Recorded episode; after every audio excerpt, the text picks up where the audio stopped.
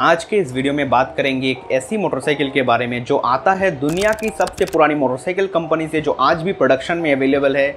और ये है एक ऐसी मोटरसाइकिल जो स्टार्ट हुआ था 1932 से, लेकिन आज भी कोई भी शोरूम में ये मोटरसाइकिल आपको दिखने को मिल जाएगा। तो आज बात करेंगे इस वीडियो में रॉयल एनफील्ड बुलेट के बारे में।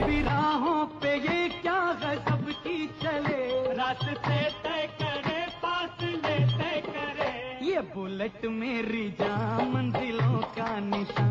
ये ये वीडियो बनाने का एक रीज़न था। मुझे पहले रॉयल एनफील्ड उतनी अच्छी नहीं लगती थी लेकिन ये चार पाँच दिन का जो स्टडी है मैंने किया है रॉयल एनफील्ड बुलेट के लिए उसके बाद मेरा जो रेस्पेक्ट है इस मोटरसाइकिल का और भी ज़्यादा बढ़ गया है। इसका कारण ये है कि ये मोटरसाइकिल इंडिया को सर्व करती हुई आ रही है। 1948 से इंडियन आर्मी इस मोटरसाइकिल को यूज़ करती हुई आ रही है। और ये था इंडिया का सबसे पहला मोटरसाइकिल तो आपको भी इस मोटरसाइकिल का हिस्ट्री एक बार तो ज़रूर देखना चाहिए। और इस वीडियो में मैंने कम्प्लीटली डिटेल एनालिसिस किया इस मोटरसाइकिल का, इसकी सारा टेक्नोलॉजिकल बैकग्राउंड इसका हिस्टोरिकल बैकग्राउंड इस वीडियो में कवर किया है। तो वीडियो कंप्लीट वॉच कीजिए, बिना स्किप किए। तो चलिए वीडियो को अभी शुरू करते हैं। जब बुलेट चले, दुनिया रास्ता दे 1901 में एनफील्ड साइकिल कंपनी जो ब्रिटेन की एक रेडिस शहर में एस्टेब्लिश थी, उस कंपनी ने पहली बार एक टू व्हीलर लॉन्च किया था और उसी से इस मोटरसाइकिल कंपनी का जर्नी स्टार्ट हुआ। लेकिन उस टाइम पे कोई बुलेट मॉडल नहीं लॉन्च हुआ था। तो बुलेट मॉडल लॉन्च हुआ था 1932 में। तो 1932 में जब पहली बार बुलेट लॉन्च हुआ, वो तीन वेरियंट में आया था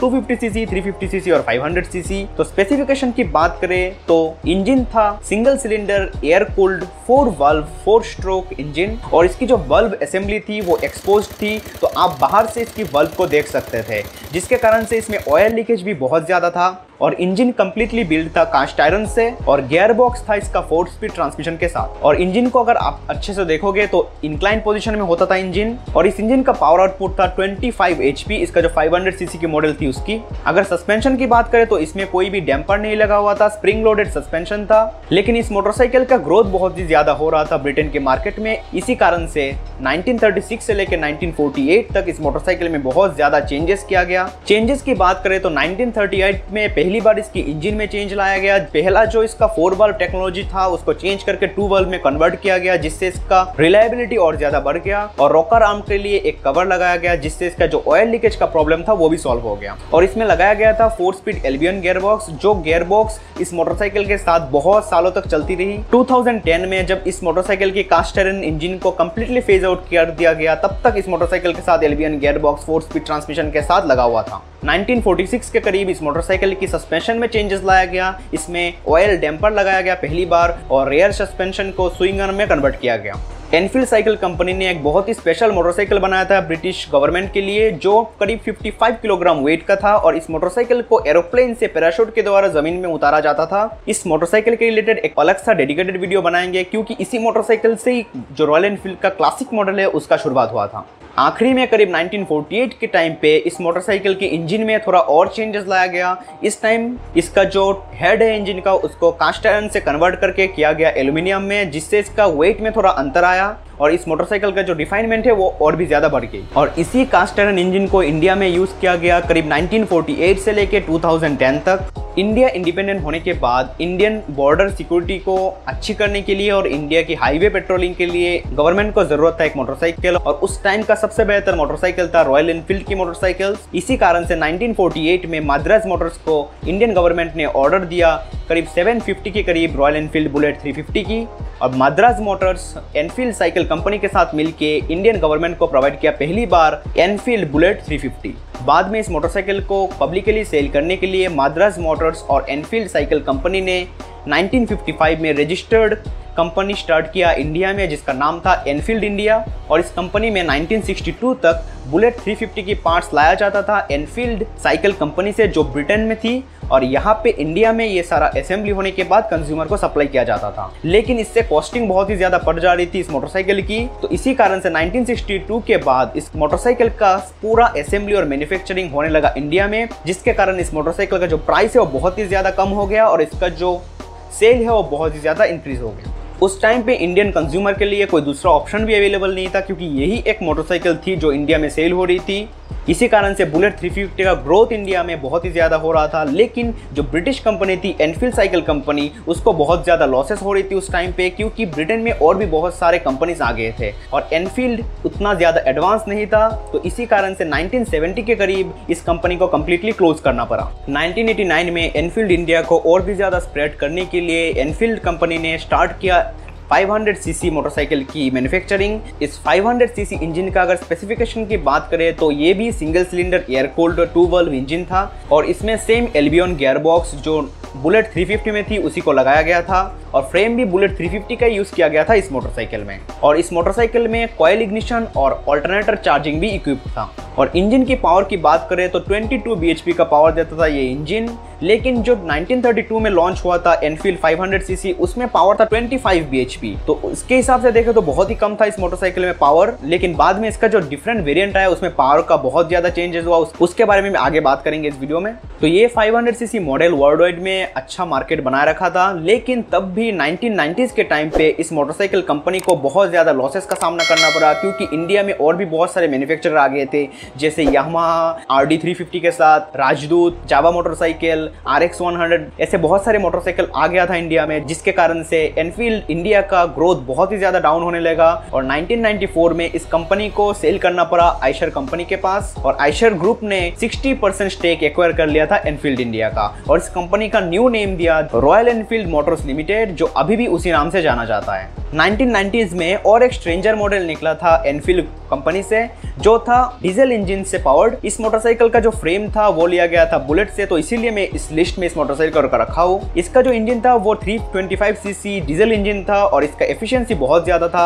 70 से ऊपर माइलेज देता था ये मोटरसाइकिल लेकिन इसका जो पावर था, वो बहुत कम था। सिक्स एच के करीब पावर निकालता था ये मोटरसाइकिल और इस इंजन में बहुत ज़्यादा वाइब्रेशन होता था, बहुत ज़्यादा नॉइस प्रोड्यूस होता था, जिसके कारण से इस मोटरसाइकिल को भी क्लोज करना पड़ा टू के करीब। अभी बात करते हैं आयशर ग्रुप आने के बाद क्या हुआ।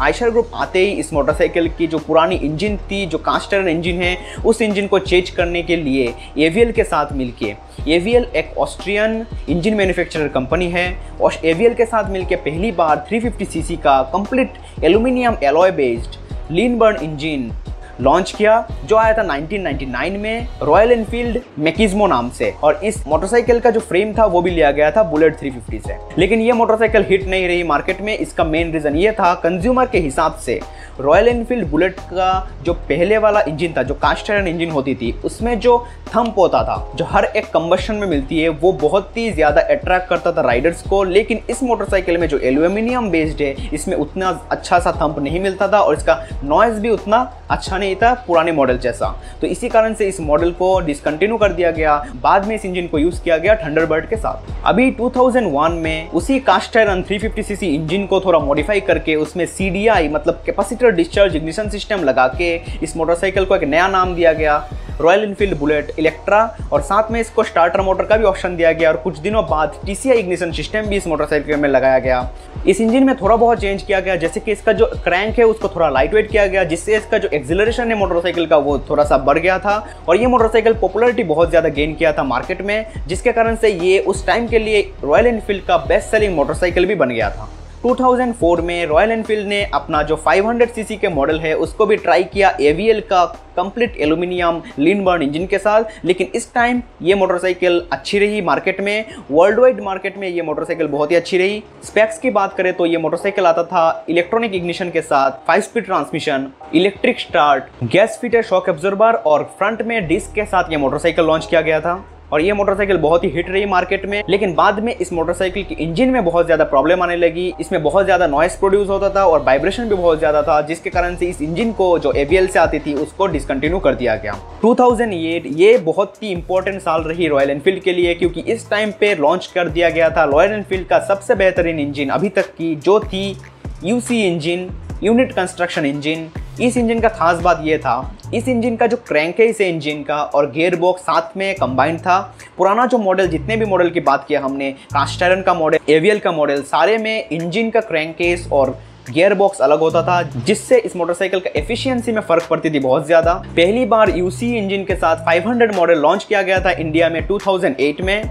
वर्ल्ड वाइड में पहले इस मोटरसाइकिल को ट्राई किया गया, बाद में इंडिया में लॉन्च किया गया। इस मोटरसाइकिल की अगर स्पेक्स की बात करें तो इसका इंजन सेम था single cylinder four stroke two valve air cooled engine और इस इंजन में था fuel injection technology hydraulic valve lifter use किया गया था इस मोटरसाइकिल में। पहले जो इसका ओवरहेड वल्व सेटअप है, उसके लिए सॉलिड पुश रोड यूज़ किया जाता था, लेकिन इस मोटरसाइकिल में यूज़ किया गया हाइड्रोलिक वाल्व लिफ्टर जिसको यूज़ करने से इसका जो टेपर्ड क्लियरेंस है, वो ऑटोमेटिक एडजस्ट हो जाता था, इंजन ऑयल के टेम्परेचर वेरिएशन के साथ। इसमें भी गैस फिटेड शॉक एब्जॉर्वर था और साथ में इसमें फ्रंट में डिस्क ब्रेक दिया गया था। और पावर की बात करें तो इस इंजन का पावर आउटपुट था 27.5 bhp और टॉर्क आउटपुट था 41.3 न्यूटन मीटर अगर 500 सीसी की बात करें तो सबसे ज़्यादा टॉर्क आउटपुट और पावर आउटपुट के साथ ये इंजन आया था। लेकिन बुलेट 350 में कोई भी चेंजेस नहीं किया गया था। बुलेट 350 में वही पुराना कास्ट आयरन इंजन और साथ में जो गियर बॉक्स था इसका, जिसमें राइट साइड में गियर शिफ्टर होता था और न्यूट्रल के लिए अलग से एक लीवर लगाया होता था और लेफ़्ट साइड में ब्रेक होते थे उसी मोटरसाइकिल चल रहा था, करीब 2010 तक वो मोटरसाइकिल चला। लेकिन 2010 के मई में कंप्लीटली फ़ेज़ आउट कर दिया गया। उस इंजन को और 2010 की एंड तक लॉन्च कर दिया गया 350 सीसी यूसीई मॉडल जो आता था कार्बोरेटर के साथ। लेकिन ये एक बहुत ही रिफाइन इंजन था कंपेयर टू इसकी पुरानी मॉडल बाद में ये इंजन रॉयल एनफील्ड बुलेट में क्लासिक में भी यूज़ किया गया, जब क्लासिक लॉन्च हुआ 2010 में। यूसी इंजन को रॉयल एनफील्ड यूज़ करते आ रही है 2008 से लेके 2020 तक। इसके बीच में बहुत सारा पोल्यूशन नॉर्म्स भी चेंज हुए, लेकिन ये इंजन सस्टेन किया। लेकिन अभी 2020 में, जब बी लागू किया गया, इसके कारण इसका जो 350 सीसी मॉडल है, उसको तो कन्वर्ट कर दिया गया बी एस सिक्स में और क्लासिक मॉडल उसका लॉन्च भी कर दिया गया है कुछ महीने पहले। लेकिन इसका जो 500 सीसी मॉडल है, उसको कन्वर्ट नहीं किया गया है बी में, क्योंकि अगर इस 500 सीसी इंजन को कन्वर्ट किया जाए बी में तो कॉस्टिंग बहुत ज़्यादा आ जाती है। और रॉयल एनफील्ड का एक 650 सीसी इंजन भी है, जो यूज़ होता है रॉयल एनफील्ड इंटरसेप्टर और कॉन्टिनेंटल जीटी में, जिसका प्राइसिंग करीब सेम हो जाएगा। जिसके कारण से इस 500 सीसी इंजन को कम्प्लीटली फ़ेज़ आउट किया जाएगा रॉयल एनफील्ड से। और हो सकता है आपको फ्यूचर में रॉयल एनफील्ड बुलेट में और क्लासिक में दिखने को मिलेगा 650 सीसी की इंजन और 350 सीसी की जो इंजन है, इसमें भी चेंजेस कर रही है रॉयल एनफील्ड और इसके ऊपर भी रिसर्च चल रहा है। और हो सकता है कुछ महीने बाद रॉयल एनफील्ड की तरफ़ से आपको कंप्लीटली न्यू 350 सीसी की इंजन भी दिखने को मिलेगा। तो इस वीडियो में इतना ही था। आशा करता हूँ आपको वीडियो ज़रूर अच्छा लगा होगा। वीडियो अच्छा लगा होगा तो ज़रूर लाइक कीजिए इस वीडियो को शेयर कीजिए इस वीडियो को अपने फ्रेंड और फैमिली मेंबर के साथ और सब्सक्राइब कीजिए इस चैनल को और कमेंट में बताइए आपका क्या एक्सपीरियंस है रॉयल एनफील्ड के साथ। आपको कौन सा मॉडल सबसे ज़्यादा पसंद है? तो देखने के लिए बहुत बहुत शुक्रिया इस वीडियो को। Thank you for watching thank you and be connected